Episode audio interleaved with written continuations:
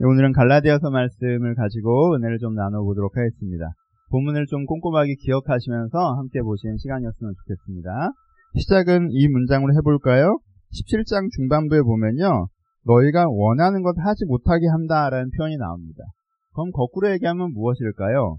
성경은 우리 오늘에게 너희가 원하는 삶을 살아야 된다고 이야기한다고 할 수 있습니다. 그렇죠? 너희가 원하는 것을 하지 못하게 한다 라는 것이 너희가 원하는 것을 하지 못하게 한다라는 것이 오늘의 문제적이라면 오늘의 대답을 먼저 정하고 시작한다면 너희가 원하는 것을 할 수 있어야 된다는 뜻이에요. 그렇죠? 원하는 대로 사는 삶이라는 제목을 한번 생각을 해봅시다. 우리가 원하는 대로 삶을 살아가야 되지 않겠습니까? 내가 원하는 대로 삶을 살아가지 못할 때, 아, 원하는 대로 살 수는 없어. 라는 지점에 갈 때, 우리는 의기소침해지고 소극적이 되고 무기력해집니다, 사실. 그래서 어쩔 수 없이 주어지는 대로 해야 되니까 해야만 하기 때문에 살아가다 보면 사실 그 삶에 대한 동질감, 그 삶에 대한 집중력, 이 현저하게 떨어진다는 거예요. 내가 원하는 삶을 살고 있을 때 내가 내 삶에 대한 집중력과 만족감이 찾아오지 않겠습니까? 그래서 성경은 너희가 원하는 삶을 살아야 된다라고 말씀하고 계십니다. 그리고 오늘 본문은 네가 원하는 삶을 살지 못하게 하는 패턴들에 대해서 방식들에 대해서 너희가 고쳐가야 된다라고 말씀하시는 것입니다. 이 전제를 가지고 한번 본문들을 시작해 보겠습니다. 본문에 보면 어떤 이야기들이 나오죠? 우리 가운데 보면 좀 불편한 단어들이 나옵니다. 육체의 소욕을 따라가면 어떤 일이 벌어지냐 하면요. 음행과 더러운 것과 호색과 우상숭배와 주술과 원수 맺는 것과 분쟁과 시기와 분냄과 당지는 것과 분열과 이담과 투기와 술취함과 방탕함과 뭐 이렇게 표현됩니다. 이 단어를 이렇게 한꺼번에 쏟아내면요. 사실 우리가 감정이입하기가 어렵습니다. 그렇죠? 그리고요. 딱 보면 대충 어떤 것 같아요? 대충. 대충 이성 문제 복잡하고 술 많이 먹는 이미지잖아요. 그쵸? 뭐, 너희가 뭐 또 원수 맺는 거, 분쟁, 음행, 호색, 뭐 이런 거 나오고 술 취함, 방탕함 이런 거 나오니까 딱 우리 같은 이미지에게 전달되면 어떻게 보이는데요. 이성관계 복잡하고 그리고 술 많이 먹는 거, 무슨 클럽 문화, 무슨 밤 문화 이런 걸로 딱 생각해요. 그러니까 우리 가운데 뭐가 없어져요? 아, 난 그런 데는 가지 않아. 난 그렇게 놀지 않아. 그러니까 난 그런 건 상관없다. 이렇게 형성되죠. 그렇죠? 근데 자세히 봅시다. 크게 두 가지 패턴으로 나눠지죠. 한쪽 패턴은 어떤 것입니까? 관계에 대한 단어들입니다. 그렇죠? 관계에 대한 단어들 보면 주로 뭐가 나오죠? 원수 맺는 거, 분쟁, 시기, 분리, 당짓는 거 이렇게 나옵니다. 그렇죠? 그냥 결과의 한쪽은 뭘로 하는 거예요? 이 사람이 어떤 결과를 맞이한다는 거예요? 관계적으로 무너진다라는 거죠. 분열적인 관계, 투쟁적인 관계 속으로 들어간다는 거예요. 그럼 또 하나는 뭘 얘기해요? 음행, 더러움, 호색, 술 취함, 방탕함 얘기합니다. 여러분, 음행, 더러움, 호색, 술 취함, 방탕함으로 표현되고 있는 것들. 방탕함의 기본 의미가 뭐죠? 방탕함은요, 내게 갖고 있는 재화를요, 필요 없는 것들을 낭비하는 것을 방탕하다고 얘기하는 거죠. 그러니까 적당히 하는 것이 아니라 방탕하게 한다고 얘기하는 것은 술을 많이 먹는 것도 방탕한 것이지만 잠을 많이 자는 것도 방탕한 것이고요. 내가 취미 생활을 지나치게 하는 것도 방탕한 것이고요. 가족에게만 빠져 사는 것도 방탕한 것입니다. 그 러니까 왜 그럼 여기가 술과 여자 문제, 이성 문제인 것처럼 얘기를 주로 합니까? 여러분 2000년 전에는 놀 게 많지 않았어요, 사실. 2000년에는 놀 게 많지 않았어요. 지금도 사실은요, 큰 패턴의 변화가 없지만, 그래도 요즘은 좀 다원화됐습니다. 그럼 이게 뭘 얘기하는 거예요? 음행, 더러움, 호색, 풀치함, 방탕을 뭘 얘기하는 거예요, 기본적으로? 삶을 낭비하는 것을 얘기하는 거예요. 그러니까 지금, 육체 일은 현저하니라고 얘기하면서 두 가지, 여러 가지 얘기하지만 두 가지로 크게 나눠보면, 한쪽은 뭐 하는 거예요? 한쪽은. 관계가 다 무너지는 결과를 맞이한다고 하는 거고, 또 한쪽은 뭐 하는 거예요? 내 인생이 낭비되는 결과를 맞이한다고 하는 거예요. 그럼 이 사람이 어떤 원함을 갖고 살았던 것 같아요? 어떻게 했기 때문에 이렇게 됐을 것 같아요? 관계적으로 자기중심적으로 했겠죠, 그렇죠? 내 마음대로, 내 생각대로, 내 위주로 사람들과 하다 보니까 어떻게 된 거예요? 원수 맺고, 당짓고, 시기하고, 분열하고, 쟁투하고 이렇게 되지 않았겠어요? 그럼 또 한쪽은 어떻게 됐다는 거예요? 내가 내 인생에 대해서, 내가 내 인생에 대해서 당장 의미 있는 것보다 내가 재미있는 것, 내가 즐거운 것, 내가 하고 싶은 것들을 하다가 이렇게 됐겠죠, 그렇죠? 그럼 이 사람에게 원함은 뭐였을까? 이 사람이 생각했던 내 인생의 원함은 이 사람은요 어떤 사람이었어요? 내 인생의 원함을 어떻게 유정한 사람이었어요? 내 인생의 원함은 내가 낭비해도 되는 여유와 내 맘대로 해도 다 나를 받아주는 사람들 사이에서 살아갔으면 좋겠다가 이 사람의 원함이었겠죠. 여기서부터 거예요. 너희가 원하는 대로 하지 못한다라는 얘기에서 우리의 원함을 상정해 보죠. 그럼 이 사람의 원함은 뭐였다는 거예요? 이 사람의 원함은 두 가지예요. 내가 인생을 낭비해도 될 정도로 여유가 있었으면 좋겠다. 그렇잖아요. 내가 돈을 안 벌어도 돈이 넘치고, 그쵸? 내가 놀러 다녀도 내가 돈이 넘치고, 그쵸? 내가 시간을 함부로 써도 내 젊음이 넘치고, 늙지 않고, 이 사람은 뭘 원하는 거예요? 낭비해도 되는 여유를 원하는 거예요. 또 한쪽에서 뭘 원하는 거예요? 이 사람이 또 하나 원하는 거. 내 맘대로 해도 날 다 받아주는 착한 사람들 사이에서 살아갔으면 좋겠다. 가족들도, 친구들도, 직장인도, 내가 승질 내면 승질 내는 대로, 내가 배려하면 배려하는 대로, 내가 난 돌직구야, 난 정직해, 내가 하고 싶은 대로 하면 그 사람들이랑 다 받아줬으면 좋겠다. 사실 이 사람은 뭘 원하는 거예요? 이 두 가지를 원하는 거죠. 이두 가지를 원하다 보니까 어떻게 해요? 사람들 인간관계에서 자기중심적으로 하죠. 인생에 대해서 낭비하죠. 그러면 결과가 어떻게 된다고 얘기하시는 거예요? 결과가? 이거 외우기도 어려워요. 음행과 더러운 것과 호색과 우상숭배와 주세와 원투매는 것과 분쟁과 시기와 분냉과 당지는 것과 분열과 이단과 투기한과 술장과 방탕하다. 그건 결과 어떻게 된다는 거예요? 그렇게 하면요. 관계는 다 망가지고 인생은 허비된 상태가 된다는 거예요. 그래서 난 거기서 어떻게 해야 돼요? 어떻게 하게 되겠어요? 후회하게 될 거랍니다. 아, 물론 1%가 있습니다. 이게 되는 사람이 있죠. 인생을 낭비해도 되는 여유와 자기한테 맞춰주는 사람들 사이에서 살아갔던 사람이 있어요. 원래 사람이 권력 있으면 주변에서 다 맞춰주잖아요. 그러니까 힘 있는 사람들은 돈도 있고 사람들은 자, 자기 눈치를 본단 말이에요. 그럼 그 사람들은 어떻게 살아갑니까? 인생을 다 살아갔을 때. 인생은 여전히 낭비됐죠, 그쵸? 뭘 했겠어요? 평생 놀고 살았는데 인생이 낭비된 거잖아요. 주변에는. 다 이 사람이 대단한 사람에서 맞춰준 거예요? 아니요, 이 사람이 미성숙한데 칼 들고 있어서 맞춰준 거죠. 미성숙한데 힘이 있으니까 맞춰준 거란 말이에요. 그러니까 이 사람 인격은 미성숙한 상태로 남아있죠. 내가 하나의 생을 살았는데 나는 여전히 미성숙하고 무의미하게 살았다라고 한다면요. 그 사람이 후회하지 않는다면 여전히 그가 무지하기 때문이에요. 그가 약간의 이성이라도 남아있는 사람이라면 후회할 것입니다. 이게 첫 번째 유형의 인간형이에요. 어떤 인간형이에요? 인간, 인생 원하는 대로 사는 거예요, 여러분. 인생 원하는 대로 사는 겁니다. 원하는 대로 살아야 합니다. 근데 첫 번째 유형의 인간은 어떤 인간이에요? 인생에 원하는 대로 산다고 할 때, 내, 내가 원하는 대로 살지 못하는 이유가 내가 원하는 것이 뭔지 몰라서가 아니라 원하는 대로 안 돼서라고 생각하는 사람이에요. 그래서 자기가 원하는 것은요, 그냥 낭비할 수 있는 여유와 내가 내 멋대로 도 받아주는 사람들 사이에서 사는 게 자기가 원하는 것이라고 확신하는 사람들이에요. 그럼 성경은 뭐라고 얘기해요? 이 사람은 자기가 진짜 원하는 게 뭔지 모르기 때문에 인생의 어느 지점에 가면 반드시 후회할 거라고 얘기하는 거예요. 여러분 어느 지점에 가서 내가 후회할 거잖아요? 그럼 그건 내가 진짜 원했던 게 아니란 뜻이에요. 이게 첫 번째 유형입니다. 이것을 뭐라고 표현해요? 육체의 소욕에 빠져서 산다라고 얘기해요. 여러분 우리는 육체의 소욕에 빠져서 산다는 얘기를요. 너무 막 그냥 술과 여자 이성 문제라고 생각해서 그냥 나와 상관없는 반문화 정도로 생각을 해요. 그래서 나랑 상관없는 것으로 생각합니다. 아니에요. 여러분 굉장히 많은 사람들이 여전히 육체의 소욕에 빠져서 살아갑니다. 주변 사람들이 다 착한 사람이어서 나한테 맞춰줘야 된다는 생각으로 살아가요. 그걸 안 맞춰주면 그 사람들이 문제라고 생각하면 살아간단 말이에요. 애가 내 맘 같지 않고 배우자가 내 맘 같지 않고 직장 동료가 내 맘 같지 않고 정치 주자가 내 맘 같지 않고 그 사람이 나한테 안 맞춘다는 거예요. 내가 놀아도 될 정도의 여유가 없는 게 내 인생이 잘못했다고 생각하고 살아가요.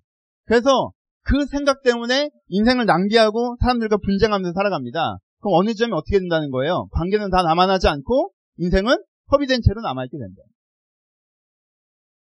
얼마나 많은 사람들이 이 구도에서 크게 벗어나지 못합니다. 여러분, 이건 내가 원하지 않는 대로 사는 거예요. 내가 이건 원하는 대로 사는 게 아니에요. 이렇게 생각을 하니까 원하는 대로 못 사는 거예요. 두 번째 유형의 인간을 어떻게 표현하고 있습니까? 보면요, 18절에 잠깐 언급하고 있는데, 갈라디아서 앞부분에서 많이 언급했던 얘기여서 여기서는 언급만 하고 있습니다. 설명했던 얘기여서 언급만 하고 있습니다. 뭐라고 얘기해요? 율법 아래 있지 않다라고 표현합니다. 그러니까 뭘 문제라고 얘기하는 거예요? 두 번째 유형 인간은 율법 아래 있는 사람들이 있어요. 율법 아래 있다는 것은 무엇입니까? 어떻게 행동해야 되는 게 맞는지 알아요. 내가 되게 화나고 짜증나도 사람들한테 예절 바르게 지내야 된다는 걸 알아요. 내가 막 쉬고 싶고 놀고 싶어도 열심히 일해야 된다는 걸 알아요. 그래서 그 율법 아래 있어요. 그 율법 아래서 이렇게 하는 이유가 뭐예요? 내가 지금 놀고 싶다고 놀고 지금 승질낸다고 승질내면 관계도 남아나지 않고 내 사회적 위치도 무너질 수 있기 때문에 어떻게 하는 거예요? 참고 하는 거예요. 그렇죠? 그럼 이 사람은 자기에게 원함을 어떻게 규정하는 겁니까? 나의 원함을. 나의 원함은 지금 내 마음과 감정과 상관없이 내가 참고 열심히 해서 어느 지점에서 내가 원했던 결과를 얻는 거예요. 그래도 내가 속이 시커멓게 차도 참고 살았으니까 내가 그래도 내 아이랑 내 아내랑 내 남편이랑 건강한 관계가 될 수 있었다. 내가 그 직장이 마음에 안 들었, 안 들었고 매일매일 힘들었지만 참고 참고 참고 버텨서 그래도 내가 이 정도의 재산을 축적할 수 있었다. 이게 내가 원하는 것이다. 라고 생각하고 사는 거죠. 그렇죠? 그렇게 생각하는 게 두 번째 유형입니다. 근데 이런 유형의 인간, 이렇게 살아가면 어떤 문제가 나중에 생긴다고 얘기합니까? 어떤 문제가 생긴다고 얘기해요? 율법? 아래 있다고 얘기하죠. 무슨 뜻이에요? 내 나름대로는 그렇게 살았는데 결국 그렇게 한 생애를 보내고 나니 나는 어떻게 살았다는 거예요? 나는 내가 정말 원하는 거를 하지 못하고 당위에 얽매여서 살았다고 본인이 느낀다는 거죠. 아, 난 내가 원하는 대로 살았다고 느끼는 게 아니라, 그렇죠? 어, 괜찮아요. 잘 있는데. 응? 내가 당위에 억눌리면서 산다고 생각하는 거지. 나는 내가 원하는 옷 하나 제대로 못 샀어. 난 내가 원하는 여행자 한번 제대로 못 갔어. 나는 내가 화나도 내가 화 한 번 제대로 못 내고 살았어. 그래서 내가 한 생애를 살아나서 일정한 결과물을 갖고 있지만 그 결과물이 나한테 그렇게 크게 의미가 없는 거예요. 난 원하는 걸 하나도 못하고 산 것 같다는 거예요. 차라리 저 방탕하게 살았던 사람들이 승질대로 살았던 사람들이 속이나 편하지 않았을까 하는 생각이 드는 거예요. 이게 두 번째 유형의 사람. 어떤 거예요? 율법 아래에 있는 사람. 그럼 우리는 자주 1번이 세속적인 것이고 2번이 종교적인 것이라고 착각해요. 1번은 즉흥적인 것이고요. 2번은, 2번은 그냥 뭐예요? 효율적인 거예요. 2번을 선택한 사람은 종교적인 사람이 아니에요. 효율적인 사람이지. 왜요? 내가 승질내니까 관계가 묻으니까 승질을 못 낸 거예요. 내가 지금 놀면 돈이 못 모이니까 내가 못 노는 거예요. 내가 밤에 그렇게 놀고 돌아다니면 내 가정이 유지가 안 되고 내 직장이 유지가 안 되니까 내가 그걸 참은 거예요. 그게 종교적인 거예요, 효율적인 거예요. 효율적인 거예요. 그렇죠? 그걸 종교적이라고 얘기하지 않아요. 율법 아래에 있는 것들에 대해서 참 종교라고 얘기하지 않습니다. 네가 진짜 하고 싶은 게 있고 네 속으로는 놀고 싶고 네 속으로는 함부로 대하고 싶고 네 속으로는 네 멋대로 하고 싶지만 그렇게 하면은 상황적으로 안 좋아지니까 꾹꾹 누르고 살아라고 얘기하는 게 기독교가 아니라는 거예요. 그렇죠? 그건 뭐라고 하는 거예요? 그건 율법 아래에 있다고 얘기하는 거예요. 그럼 예수는 뭐로부터 우리를 자유케 합니까? 율법으로부터 우리를 자유케 한다는 거 아니에요? 그렇죠? 두 번째 유형입니다. 세 번째 유형 인간에 대해서 이렇게 얘기합니다. 성령의 소욕이라고 얘기하죠? 오직 성령의 열매는 사랑과 희락과 화평과 오래 참음과 자비와 양성과 충성과 온유와 걸제니 이 같은 것을 금지할 법이 없느니라라고 얘기합니다. 그럼 이 아홉 가지 우리가 이루려고 노력하라는 거예요. 여러분 이것도 나눠봅시다. 아홉 가지겠지만 크게 두 분류로 나눠보죠. 처음에 뭐예요? 사랑, 화평, 자비, 온유, 뭐에 대한 분류예요? 관계에 대한 분류죠. 그렇죠? 핵심 단은 뭐겠어요? 사랑이겠죠? 내가 사람에 대해서 기본적으로 어떤 태도가 되는 거예요? 사랑의 마음이 되는 거죠? 그러니까 뭐가 나가요? 온유가 나가죠? 온유는 부드럽게 대하는 거죠? 그러니까 뭐가 나와요? 자비가 나가죠? 자비는 뭐예요? 그 사람이 좀 모자라더라도 품어주는 거죠. 그렇죠? 그러니까 뭐가 나가요? 화평이 나가죠? 저 사람과 peace, 내가 평화를 유지하는 게 나에게 굉장히 중요해지는 거죠. 그렇죠? 사랑의 기본 덕목이에요. 그렇죠? 그럼 그 다음에 뭘 얘기합니까? 양선을 핵심으로 둬봅시다. 그 다음에 오래 참음과 양선과 충성과 절제부리가 나옵니다. 사랑을 맨 앞에 두는 것처럼 양선을 맨 앞에 둡시다. 양선이 무엇입니까? 선을 더욱더 고양시키는 것입니다. 그렇죠? 선을 더욱더 크게 만드는 거예요. 선한 것이 이루어지게 만드는 거예요. 양선하려면 어떻게 해야 되는 거예요? 오래 참아야겠죠. 이제. 충성해야겠죠. 절제해야겠죠. 내가 양선하려면 뭐가 필요해요? 오래 참는 게 필요해요. 양선하려니까 뭐가 필요해요? 충성, 로얄티, 집중이 필요해요. 그쵸? 충성은 집중이에요. 다른 여러 가지 이해관계나 기준이 있겠지만 내가 이 기준에만 유지한다는 거잖아요. 충성한 로열티가 있는 거예요. 세 번째, 절제한 게 있는 거죠. 내가 하고 싶고 해야, 내가 하고 싶은 것들 내가 좀 막아서는 거죠. 왜요? 이게 더 중요하니까. 이게 더 하고 싶으니까. 그러면은, 이 양선, 이 사랑과 양선의 두 가지예요. 성령의 아홉 가지 엘멘트. 그쵸? 그럼 보세요. 그럼 이 사람은 뭘 원하는 사람이에요, 자기가. 현상이 이렇게 된다는 건 뭘 원하는 사람이에요? 내가 원하는 게 뭐예요? 사람들이 다 나한테 맞춰준 게 내가 원하는 거 아니죠. 내가 사람을 사랑하는 게 내가 원하는 거예요. 내가 사람을 사랑하고 싶은데 내가 사람을 사랑하지 못한다는 거예요. 사람을 품어주고 싶은데 내가 사람을 품어주지 못한다는 거예요. 다른 사람들이 날 맞춰주는 게 원하는 게 이 사람이 원하는 게 아니라 이 사람이 원하는 건 내가 사랑하는 사람이 되는 걸 원해요. 그리고 두 번째 이 사람이 원하는 게 뭐예요? 양선, 가치 있게 사는 거예요. 내가 의미 있는 일을 이루어내는 거예요. 이 사람이 사랑과 양선이 이 사람의 원함이에요. 내가 다른 사람을 품어주고 내가 의미 있는 일을 하기를 내가 원해서요. 내가 그러려면 내가 좀 더 오래 참기를 바라고요. 아, 내가 그때 또 참지를 못하고 힘들다고 그만두고 화나다고 그만두고 내가 그러지 않고 오래 참는 거. 내가 충성하는 거. 다른 여러 가지 생각이 왔다 갔다 하지 않고 그 생각에 집중하는 거. 절제하는 거. 내가 하도 되지만 내가 할 수 있지만 안 하는 거. 그런 것들을 통해서 뭘 이루어가는 거예요? 내가 이루고자 하는 양선을 이루어가는 게 이 사람이 진짜 원하는 거죠. 내가 다른 사람을 내가 아까 얘기했던 뭐 시기, 질투 뭐 이렇게 해서 그 사람들과 분쟁하는 것이 아니라 내가 그 사람들을 품어내는 거. 그래서 내가 자비할 수 있는 거. 네가 잘못했잖아, 네가 잘했잖아 이게 아니라 자비는 뭡니까? 잘 잘못을 따지는 게 아니잖아요. 응? 저 사람이 험불한다는 걸 아는 거. 하지만 자비하는 거죠. 화평한. 제 없어도 돼 이게 아니라 화평한. 이 두 가지가 뭐예요? 자기의 원하는 거죠. 그렇죠? 이두 가지가 자기 원하는 거예요. 내가 원하는 게 내가 더 사랑하는 사람이 되길 원하고 내가 더 의미 있는 삶을 살기를 원해요. 그럼 그 원함이 어떻게 되는 거예요? 구현되는 게 성령의 아홉 가지 열매라는 거죠. 근데 여기서 한 가지를 얘기 안 했죠. 근데 여기서 어떤 단어가 들어간 줄 아세요? 제가 보기에 이, 이 맥락에서 제일 중요한 단어는 희락입니다. 희락. 왜요? 이 사람은 그게 어떻다는 거예요? 너무 기쁘다는 거예요. 내가 내 멋대로 살아가는 게 기쁨이 아니라 내가 꾹 참고 결과를 내는 게 기쁨이 아니라 내가 사람을 더 사랑하는 사람이 되고 내가 의미 있는 일을 해나가는 사람이 되는 게 그것이 얼마나 이루어졌는가에 상관없이 이미 나에게 뭐가 된다는 거예요? 기쁨이 된다는 거예요. 그리고 또 그 이루어짐에 따라 그 기쁨이 배가 되겠죠. 여러분 이 사람들 주변의 관계가 어떻게 될 것 같아요? 그럼 이 사람들 주변의 관계가 어떻게 될 것 같아요? 진짜 사랑하고 사랑받는 관계가 쌓여가겠죠. 여러분 자기한테 맞춰주길 바라고 막 했던 사람은요 관계가 점점 무너져가요. 근데 내가요 오래 참과 자비와 양선 자비와 내가 그 온유를 가지고 내가 사람을 사랑해가는 사람은요 점점 주변에 진정한 관계가 쌓여간단 말이에요. 이 사람의 기쁨이 희락이 있지 않겠어요? 여러분 내 인생을 낭비하면서 노는 사람은요 여러분 놀아보세요. 노음의 그 노는 즐거움의 강도는 점점점 떨어질 수밖에 없어요. 왜 익숙해지기 때문에. 스무 살 때 세상이 새로울 때나 재밌지 비슷한 거 해보고 비슷한 거 해보고 비슷한 거 해보면 서른 살 많은 사람 재미가 없단 말이에요.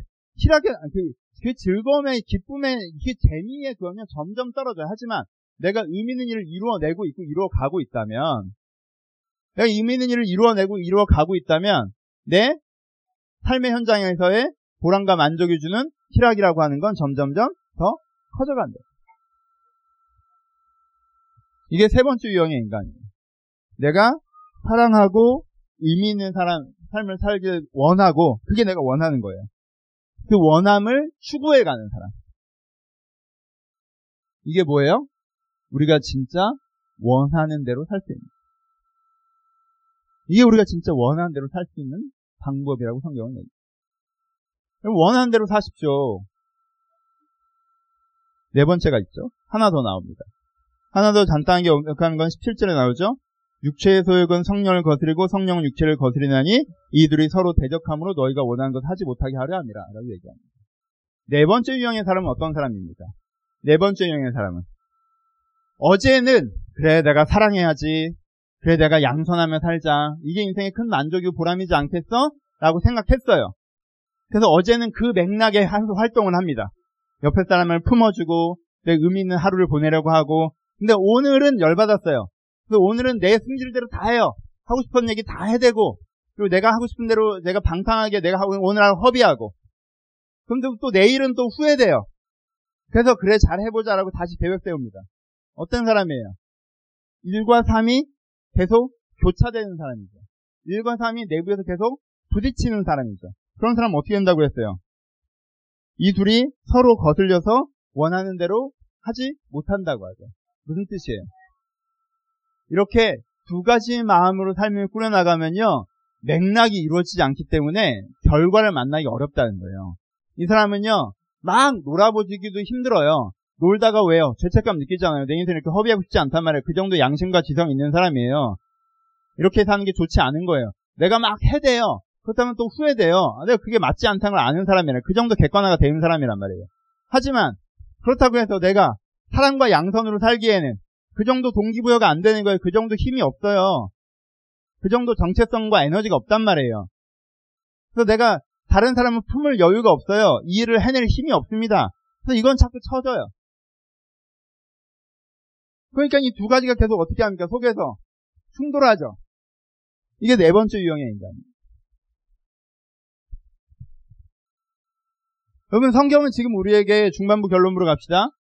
성경은 우리에게 원한 대로 살으라고 얘기해요. 성경은 원하는 대로 살지 말라는 얘기를 하는 게 아니에요. 니네 원래는 방탕하게 살고 싶지? 안 돼. 온유하고 오래 참고 살아야 돼. 성령의 열매를 추구해. 이 얘기를 하는 게 아니에요. 진짜 원하는 대로 사는 게 뭔지 얘기하는 거예요. 그래서 네 가지를 얘기합니다. 첫 번째, 정말 기억하세요. 내가 낭비해 되는, 해도 되는 여유와 내 멋대로 해도 되는 성격 좋은 사람들 사이에서 살아가는 게 내 원함이 되면 안 돼요. 그렇게 되면요. 90% 결국은 여기서 나온 대로 돼서 후회하고요. 그쵸? 관계 다 무너지고 인생 다 허비하고 후회, 후회하고요. 운이 좋아서 그렇게 된다 하더라도 결국 미숙하고 허무한 내 인생이 후회하게 돼 있어요. 그러니까 그렇게 하시면 안 돼요. 내 마음에 내가 원한다라고 하는 게 넌 뭘 원해? 라고 하면 느껴지는 게 날, 내 자신에게 내 자신에게 넌 뭘 원하니라고 하면 느껴지는 게 아 나는 그냥 많아서 좀 낭비하고 싶어. 하나는 좀 내 멋대로 하고 싶어가 여러분들이 느껴지는 원한이라면요. 여러분들이 제일 먼저 고쳐야 되는 건 여기에요. 여기. 난 내가 원하는 게 뭔지 제대로 느끼지 못하고 성령의 소욕을 느끼지 못하고 육체의 소욕만 느끼고 있는 상태인 거예요. 그렇죠? 올라왔어, 올라왔어. 시우야, 내가 널 안고 설교해야 되는데. 목사님 소리 지를 때 네가 놀랄까봐. 응? 응. 이제는 올라오네요, 시우. 강대상 올라올 수 있네. 넘어지지 않으면 도도 되는데 되게 귀여워요. 첫 번째는 그거예요. 그럼 두 번째세요? 그래, 내 멋대로 살면 안 되지. 그럼 큰일 나지. 어떤 당위 명제 가운데 가기 싫은데 가고 하기 싫은데 하고 말하고 싶은데 참고 그렇게 사회적 규칙이나 구조를 보면 내 이익을 위해서는 해야 되는 어떤 당위만 지키면서 살아가고 계십니까? 그러면 속병듭니다. 그러면 속병들어요. 행복하지 않아요. 만족하지 않아요. 이러고 꼭 살아야 되나 싶어요. 언제까지 이러야 되나 싶어요. 그러다가 그 기간이 길어지고 길어지면요. 어느 순간 어느 날 생각지도 않았던 부분에서 그냥 빵빵 터져요. 왜요? 나도 인내력이 한계가 있으니까 어떻게 계속 참고 삽니까? 회사에서 그게 터져버리기도 하고 속으로 터지면 우울증이 오는 거고요. 겉으로 터지면 내가 화를 내게 되는 거고요. 어디서 터지게 돼 있어요. 여러분 당위로 나를 누르고 사는 거냐 한계가 명확해요. 한계가 명확합니다. 착하다 착하다 얘기 듣는다고요? 아니에요. 그 착함은 언젠가 무너지게 돼 있어요. 너무 착한 사람은 속으로 무너지는 거고 좀 덜 착하면 그래도 밖으로 무너지는 거지. 여러분 혹시 오늘은 그래 목사님 말씀이 맞아 라고 하는데 내일은 여러분들이 그렇지 않을 거라는 걸 스스로 알고 계신가요? 내 인생에 내 인생에 토요일이랑 일요일, 월요일 정도엔 하나님께서 함께 계시고 화수목은 세상이 함께하며 내가 육체의 소욕과 성령의 소욕을 동시에 만족시키며 살고 계십니까? 그러면 동시에 다 만족시키지 못하고 살고 계십니까? 화수목 좀 놀면 금요일부터 죄책감 느끼고 아 내가 너무 많이 봤니? 월화수목 금 토 오전 놀면 토요일 오후부터 죄책감 느끼고 그리고 일요일 다시 시작할 수 있다고 회개하다가 월요일 아침에 또 까먹고 또 사실 내가 나를 봤을 때 아예 세상적으로 나가지도 못했고 그렇다고 인격적인 성숙과 성장과 사랑이 있는 것도 아니고 혹시 이러고 계십니까? 그럼 여러분들 원하는 대로 살지 못한다고 느끼죠, 그쵸? 여러분들 원하는 대로 살면 어떻게 되는지 아세요? 내 마음에 사랑의 마음과 내 마음에 양선의 마음이 가득해서 그것을 이루어가는 것이 내 안에 희락이 될 때 내가 원하는 대로 살고 있다고 우리가 느끼는 거예요. 내가 자녀 양육도 그렇게 할 때 내가 내가 원하는 대로 살고 있다고 느끼는 거예요. 아이를 내가 너무 사랑하고 이 아이를 건강히 키우고 싶은 마음이 내 안에 넘쳐나야 내가 그 아이를 그렇게 키우면서 내가 희락을 느낍니다.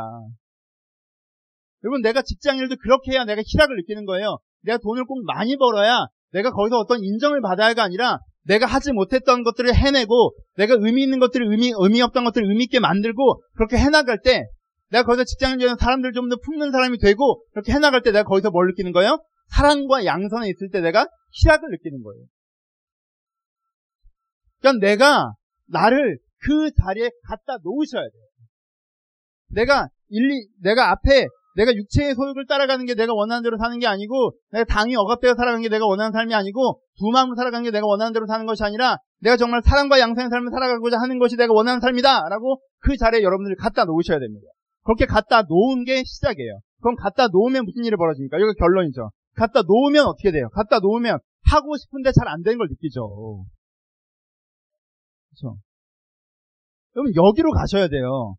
갖다 놓잖아요? 그럼 그때 내가 느끼는 건 뭐예요?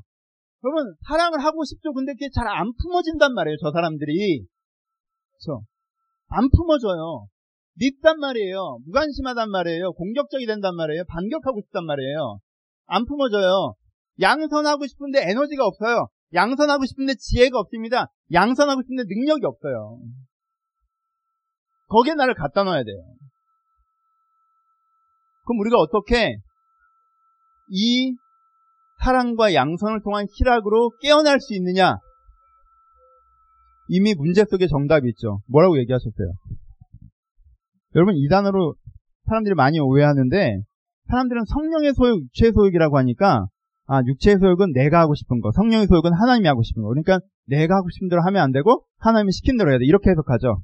그렇죠? 근데 여러분 여러분들이 살고 싶은 게 이렇게 술 취하고 방탕한 삶이 아니잖아요. 분장하고 투쟁하는 쟁투하는 삶이 아니잖아요. 그렇죠? 그게 아니에요. 그 구별이 틀려요. 육체의 속, 아니, 성령의 속이란 말은 적당하지 않습니다. 뭐가 더 적당해요? 정확하게 표현하면 영혼의 소욕이 적당해요. 가장 정확한 소욕은 영혼의 소욕이에요. 내가 진정으로 원하는 것. 내 육체적 본능이 아니라 내 영혼이 원하는 것. 내 전인격이 원하는 이 영혼의 소욕이라는 표현이 더 적당해요. 근데 왜 성경은 성령의 소욕이라고 합니까? 이 영혼의 소욕은 뭐로 인해서만 깨어나요? 뭐로 인해서만 살아나요? 성령과 하나님과 교감함을 통해서만 깨어나고 살아나기 때문에 우리가 어떻게 이 사랑과 양선의 무기력 내가 사랑과 양선할 수 없는 무기력에서 내가 어떻게 한 걸음 더 나아갈 수 있느냐라고 얘기하면 그때 우리가 그 무기력에 서서 뭘 하는 거예요? 성령께서 하나님께서 내 마음을 다시 한번 어떻게 하셨다? 깨우셔야 된다라는 지점으로 걸어가는 거예요. 그렇기 때문에 우리는 그것을 겸손하게 뭐라고 표현하는 거예요? 성령의 소유라고 표현하는 거예요. 괜찮아요. 지웠어요. 자, 겸손하게 성령의 소유라고 하는 거예요. 그치? 그치? 왜? 이거 사진 한 장 찍어보자. 우리 되게, 나 되게 평화로운 사람인 것 같아. 아니, 진짜 찍으란 뜻은 아니에요. 정말, 이거 대통령 선거 나가도 될 것 같지 않아요? 이거? 아기 안고 설교하는 이거 되게 전, 인격적으로 보이잖아. 아, 우리 교회 되게 따뜻해 보인다. 이게 언제 내려올 건지 얘기하랬지? 응? 이걸 성령의 소유이라고 하는 거예요. 여러분 그러신 적 있죠? 여러분 찬양하다 보면 우리 찬양 시간이 있어서 얼마나 좋습니까? 찬양하다 보면 그냥 노래를 부르는 게 아니라 하나님 앞에서 내가 서 있는 것 같고 그 가사 한 구절 한 구절이 다 와닿지 않더라도 그 가사를 고백하고 나아갈 때 하나님께서 뭔가 내 안에 잊어버렸던 것들을 깨어나게 하시는 것들이 있죠. 기억나게 하시는 것들이 있죠. 내가 잊고 살았는데 내 안에 찬양하다 보면 내 안에 그런 것들이 다시 한번 살아날 때가 있죠. 저는 오늘도 아까 백목사님 찬양인도 한 찬양을 하면서 마치 제가 하나님 햇살 아래 앉아 있는 것처럼 느껴졌어요. 그런 상상이 됐어요. 내가 마치 하나님 햇살 안에 있는 것처럼 느껴지니까 내 안에 어떤 진짜 이렇게 습기 찬 것들, 묵은 것들, 곰팡내 나는 것들이 이렇게 그 햇살 속에서 좀 말려지는 것처럼 느껴졌어요. 그럴 때가 있죠. 그래서 내 묵은 생각들이 좀 사라지고 하나님의 생각들이 내 안에서 살아나는 지점들이 있죠. 그렇죠? 그럼 그것들 기억하시죠? 그걸 뭐라고 얘기하는 거예요? 그걸 성령의 소욕이 내 안에서 하나님의 성령이 내 안에 영혼의 소욕을 다시 한번 살려낸다라고 얘기하는 거예요. 그렇죠? 여러분 기도하실 때 그럴 때 있죠. 이 자리에 그냥 막 엎드려서 기도하면. 저, 자, 어제도 제가 여기서 엎드려서 기도했는데. 이 자리에 제가 엎드려서 기도하면 엎드려서 기도하다 보면 처음에 기도 제목 고 기도하다가 아, 하나님은 왜 이렇게 나한테 요구하신 게 많은지 또 악하고 게으른 종이라고 그래가지고 아 난 또 악하고 게으르다고. 제가 의자에서 기도하다가 얘가 내려와가지고 좀 또 뭐 전 뭐라고 하면 또 꿇어 엎드리거든요. 그럼 뭐라고 하니까 또 꿇어 엎드려가지고 여기서 그냥 바닥에 얼굴을 쳐박고 저는 악하고 게으른 종입니다라고 막 하다 보니까 그러니까 또 내 마음에 무슨 마음이 살아나요 내 마음에 양성에 대한 소망이 살아나죠 그치 갈래? 안 간대 내 마음에 양생에 대한 소망이 살아나죠. 아, 더 건강하게 제대로 해보고 싶다. 내 안에 내 안에 조금은 잊고 있었던 사람들이 다시 한번 마음에 품어지죠. 그렇죠? 여러분 하나님께서 여러분들의 마음을 깨우시는 시간들을 들이셔야 돼요. 정말 원하는 대로 살고 싶으세요? 내가 왜 원하는 대로 살지 못하는지 아십니까? 내가 진짜 원하는 이 성령의 마음, 이 영혼의 마음, 내 영혼의 원함은요, 영혼의 원함은 내 안에서 계속 잊혀지고 내 육체의 원함이 마치 내 진짜 원함인 것처럼 내 안을 채워서 그게 채워졌네, 채워지지 않았네, 라고 거기 속에서 내가 하고 살아가다 보면 왠지 내 안이 헛헛하고 내 안이 허무하고 이러고 사는 게 맞나 싶고 무의미한 것 같고 뭔가 만족도 없고 보람도 없고 그런 거예요. 그래서 우리가 원하는 대로 살지 못하는 겁니다. 내가 그래 그, 그 중심까지 가지 못하고, 그래, 내가 기도는 30분 해야지, 내가 큐티는 해야지, 주일 예배는 참석해야지, 거기 어떤 감동과 하나님의 그 새살이 없는데, 아, 그래도 내가 주일 예배 갔다 왔으니까 됐고, 내가 성경 읽었으니까 됐고, 아니, 이렇게 하고 있으니까 하는 거지. 내가 그래도 성경, 내가 예수 믿는 사람이라, 내가 술도 안 마시고, 담배도 안 피고, 내가 사람한테 욕도 안 하고, 내가 착한 사람이라는 소리 듣고 살잖아. 내가 내 승질대로 하면 그렇게 안 하겠지만, 그 정도로 하는 게 아니에요. 내가 하나님 앞에 엎드려서, 근데 하나님 께 찬양하는 시간 가운데, 기도하는 시간 가운데, 말씀 있는 시간 가운데, 묵상하는 시간 가운데, 아니, 잠잠하게 그저 벤치에 앉아 계셔도, 내가 잠깐이라도 내가 멈춰서서, 하나님의 햇살 아래 다시 한번 나를 놓을 때, 여러분 마음에 죽어가던, 여러분 마음에 음습해져 있던, 여러분 안에 성령의 소용, 여러분의 영혼의 욕망, 여러분의 진심, 사랑하고 양산하고 싶은 그 마음들이 살아난다는 거예요. 내가 그 사랑하고 양산하고 싶은, 내가 사람들을 품고 싶고 내가 제대로 살고 싶은 그 가치 있는 삶과 사는 삶에 대한 내 마음이 내 안에서 살아난다라는 거예요. 그때 그 마음을 가지고 살아가는 거예요. 그 마음을 키우며 살아가는 것입니다. 말씀을 마칩시다. 두 가지. 첫 번째. 여러분, 지금 내 내면의 표면에 생겨나는 마음 비슷한 감정을 가지고 내 마음이라고 얘기하지 마세요. 내 마음은 그보다 훨씬 더 깊고 복잡한 것입니다. 내 마음은 그보다 훨씬 더 깊고 복잡한 것입니다. 내 속에서 나타난 어떤 현상적인 것을 가지고 그렇게 얘기하는 게 아니에요. 지금 내가 화를 내고 싶다. 지금 내가 포기하고 싶다. 지금 내가 게으르고 싶다. 지금 내가 어떻게 하고 싶다. 지금 내가 들어오는 그게 여러분들의 진심이 아니에요. 내 옛날에 그걸 표심이라는 단어로 표현한 적이 있어요. 그렇죠? 마음을 일곱 가지 단어로 표현한 적이 있습니다. 여러분들한테 심층적으로 여러분의 중심으로 돌아가셔야 돼요. 가장 깊은 내 마음으로 돌아가야 돼요. 내 진심으로 돌아가야 된단 말이에요. 그래서 그 진심으로 살아갈 수 있어요. 그러니까 지금 내가 드는 마음을 점검하며 가꾸려고 하지 않고 지금 내가 드는 마음대로 어떻게든 행동할 것을 고민하기 시작하시면 여러분들이 원하는 삶을 살 수가 없습니다. 지금 내가 게으르고 싶다고 게으르고 지금 내가 갑자기 성공하고 싶다고 막 갑자기 나한테 업무 가다로 나한테 일들을 던져내고 지금 내가 제가 좋다고 따라다니고 지금 내가 제가 싫다고 거절하고 내가 이러면요 내 인생에 아까 얘기하신 것처럼 관계도 다 무너지고요 삶도 다 무너져요. 어떤 마음이 드셨으면 그 마음대로 움직이는 것이 아니라 내가 진짜 원하는 진심으로 가꾸어 돌아가셔야 돼요 그렇게 내키는 대로 산다고 원하는 대로 사는 게 아니잖아요. 알잖아요. 돌아가셔야 돼요. 돌아가시는 첫 번째, 두 가지 방법이죠. 첫 번째 뭐 하는 거예요? 여러분들의 열매로 여러분의 중심을 파악해 보실 수 있습니다. 여러분들의 여러분들의 관계 상관없다고 하지 마시고 본문을 집에 가서 다시 한번 읽어보세요. 여러분 가운데 요즘에 어? 여러분 요즘에 원수 맺는 것과 시기와 분냄과 당지는 것이 있습니까? 어, 내가 회사에서 당을 짓고 있어요? 혹은 시기하고 있어요? 내가 분내고 있습니까? 분쟁하고 있습니까? 아 그러면 여러분 중심에 아 내가 세상 사람들이 다 나한테 맞춰주기를 바라고 행동하고 있나 보다라고 생각하시면 돼요. 물론 다 그 관계가 여러분들 때문이라는 게 아니에요. 하지만 그럼에도 불구하고 그 관계를 풀어가야 되는 건 나잖아요. 근데 내가 요즘에 원수 맺는 것과 분쟁과 시기와 분냄과 당지는 것과 분열과 이런 게 내 관계적인 패턴의 대부분의 패턴이라면 이상한 사람 하나 있어요. 그 사람 하나를 엉키는 거 얘기하는 거 아니고 내 관계 패턴의 대부분의 패턴이라면 여러분들이 사람에 대한 마음의 뿌리가 잘못됐다고 느끼셔야 돼요. 여러분들 관계적인 여러분들 행동하는 것들이 투기와 술창과 방탕함과 그런 것이라면 방탕함이라는 단어를 설명해 봅시다. 술 먹는 분 많지 않으니까. 내가 내 인생에 중요한 것들에 내 인생을 투자하지 않고 내 인생에 엉뚱한 것들이 내 인생을 투자하고 있다면 여러분들 돌아보셔야 돼요. 그렇게 파악하는 거예요. 아, 내가 요즘에, 아, 나 요즘에 힘들어, 힘들어, 힘들어도 내 인생에 잘못 살고 있는 줄 알았더니, 내가 요즘에 양선하고 있구나. 내가 오래 참고 있구나. 어, 내가 충성하고 있구나. 아, 그럼 나 잘하고 있구나. 라고 생각하시면 돼요. 내가 좀, 내가 관계적으로도 내가 막 이렇게 재밌고 이러진 않아서 좀 스트레스 받는데 내가 돌아보니까 내가 사랑하고 있구나. 내가 온유하고 있구나 하면 내가 여러분의 중심이 다르신 거예요. 그렇게 내 위치를 파악하세요. 그런 다음에 어떻게 하시는 거예요? 내 중심이 바르지 않다면. 바르지 않다면, 거기서 주를 초대하셔야 됩니다. 거기서. 거기서 하나님을 초대하셔야 돼요. 하나님 이거 해주세요, 저거 해주세요. 여러분 이 기도도 하십시오. 근데요, 거기서 여러분들 가장 많이 해요. 사실 여러분들 가장 많이 해야 되는 기도는 영혼의 햇빛 예수요. 성령께서 내 마음 가운데 찾아오셔서 내 안에 묵었던 내 안에 묵었던 것들을 털어내시고 내 안에 그 새싹이 다시 한번 돋아나요. 내가 전에 양선의 마음이 없었는데 그 마음이 사라졌다면 내 마음에 사랑의 마음이 그 마음이 사라졌다면 그 마음이 내 안에 다시 살아나도록 그 마음들을 깨우고 키워가셔야 됩니다. 그래서 여러분들의 진심을 여러분 마음 가운데 가득 채우신 건 여러분들 필요합니다. 말씀 마십시오.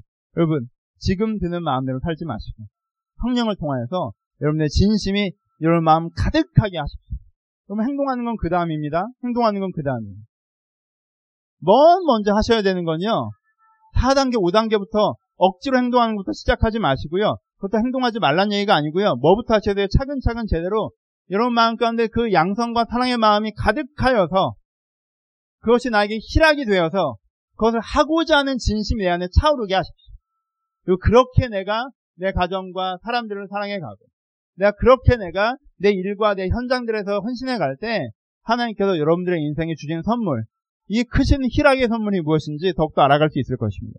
그래서 누가 나에게 뭐라고 하고 내가 내 자신한테 물어볼 때는 나는 내가 원하던 삶을 살고 있다라고 스스로 고백하실 수 있으실 거예요. 그 삶이 여러분들 얼마나 큰 기쁨인지 여러분들 느끼셨으면 좋겠습니다. 저는 여러분들 큰 선물이 여러분들 깨달으셨으면 좋겠습니다. 이 삶으로 여러분들 초대해 주시기를 주님의 이름으로 축복합니다. 기도하겠습니다. 우리 먼저 찬양할 텐데 우리 거룩하신 하나님 찬양합니다. 제가 오늘 가장 좋아하는 구절은 내가 약할 때 강함 주고입니다. 아까 말씀드렸죠? 아까 말씀드렸던 것처럼 사랑하고 싶죠. 근데 마음에 품어치지 않는 걸 어떡합니까? 양선하고 싶죠. 근데 힘이 없는 걸 어떡해요? 내가 아이를 기를 때도 전심으로 사랑과 양선 가운데 키우고 싶습니다. 근데 내 체력과 내 감정이 한계가 올 때가 있는데 어떻게 합니까? 그렇죠? 내가 직장 일을 할 때도 양선하고 싶고 사랑하고 싶죠. 하지만 내 에너지가 한계가 있고 내 능력에 한계가 있는데 어떻게 합니까? 그때 여러분들 어떻게 하셔야 되겠습니까? 아 이렇게 못해 먹겠다라고 하시겠습니까? 이제 내 마음대로 하겠다고 하시겠습니까? 억지로 시키는 만큼만 하시겠습니까? 하면 하나님 앞에서 내가 약할 때 강함 주신 하나님 내 약할 때 강함 주신 하나님 하나님 나에게 다시 한번 사랑을 주시옵소서 나에게 다시 한번 양산할 수 있는 능력을 주옵소서 고백하시겠습니다 그 고백으로 나갈 때 하나님께 여러분들을 키우실 것입니다 그 키우시는 능력으로 우리가 앞으로 걸어갈 수 있을 것입니다 이 기도와 간구를 담으셔서 거룩하신 하나님 같이 찬양하도록 하겠습니다.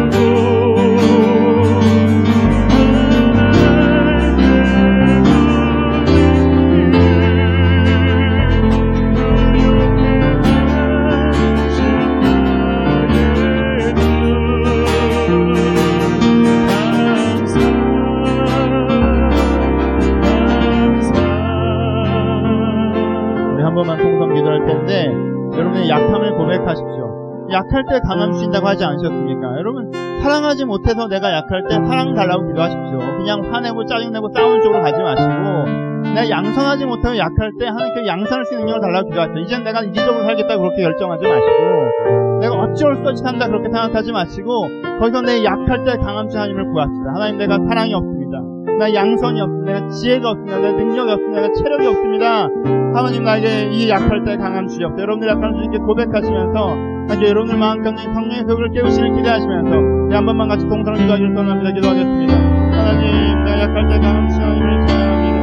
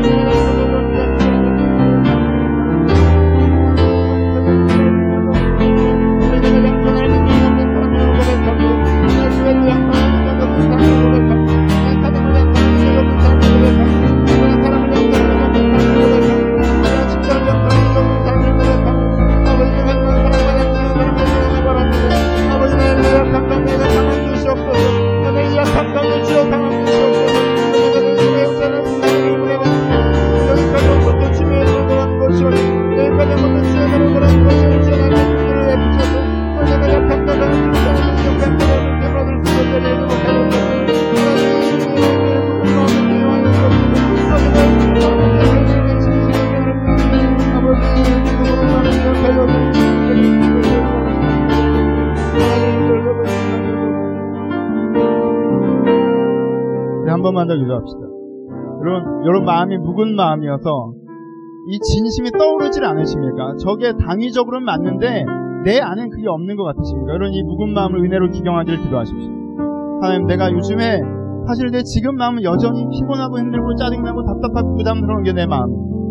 하나님 이 묵은 마음을 기경하여 주셔서 내 마음의 사랑에 대한 열정과 양성에 대한 열정이 다시 한번 느껴지게 하여 주옵소서. 내가 인생을 사람들을 사랑하고 삶에 대한 소망과 열정을 갖고 살아갔던 때가 있었는데 근데 그 마음이 지금 다 사라졌다면 아버지 주님께서 이 묵은 마음을 기경하실 수 있습니다. 주님께서 이 묵은 마음을 기경하실 수 있습니다. 아버지 내 마음을 바꿔달라고 내 마음을 바꿔달라고 내가 원래의 마음으로 돌아가게 해달라고 여러분의 중심의 변화를 위해서 우리 한 번만 더 동성을 기도하기를 소원합니다. 기도하겠습니다.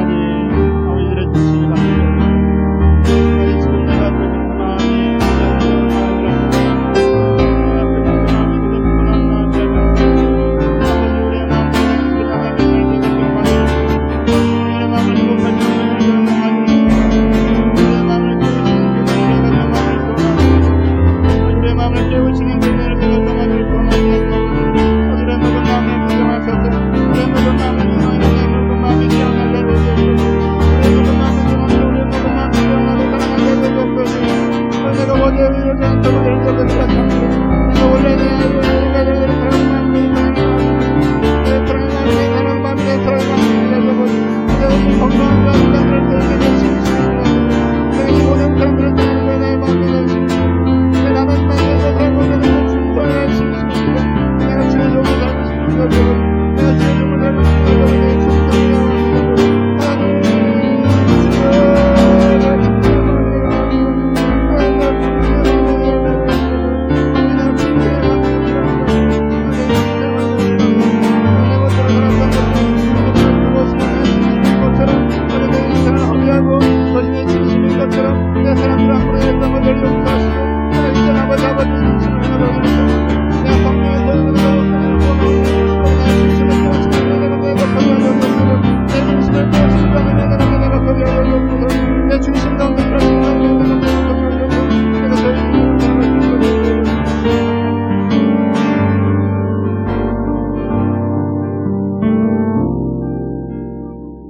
아버지 원하는 대로 살고 싶습니다.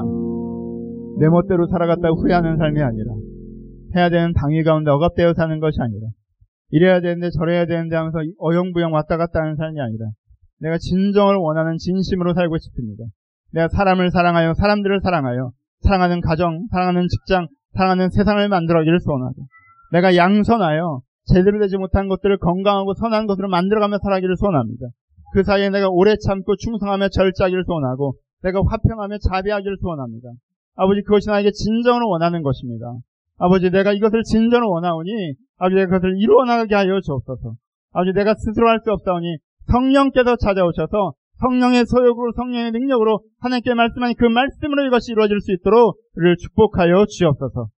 우리의 중심을 잃어버리고 지금의 내 허황된 마음으로 살아가는 것이 아니라 낭비할 여유가 없는 것을 원망하며 사람들이 나를 맞춰주지 않는 것들을 실망하며 살아가는 어리석은 자가 되지 않게 하시고 그저 해야 되는 것들을 왜인지도 모르면 지키는 사람도 되지 않게 하시고 이 진심으로 살아가는 기쁨의 삶, 희락의 삶으로 내가 돌아갈 수 있도록 우리를 축복하여 주옵소서. 이제 우리 주 예수 그리스도의 은혜와 하나님 아버지의 사랑하심과 성령의 교통하심이 지금도 주님께서 허락하신 그 희락으로 내가 원하는 삶으로 돌아갈 수 있는 모든 심령 심령 가운데 이제부터 영원토록 함께 있을 지어다. 아멘.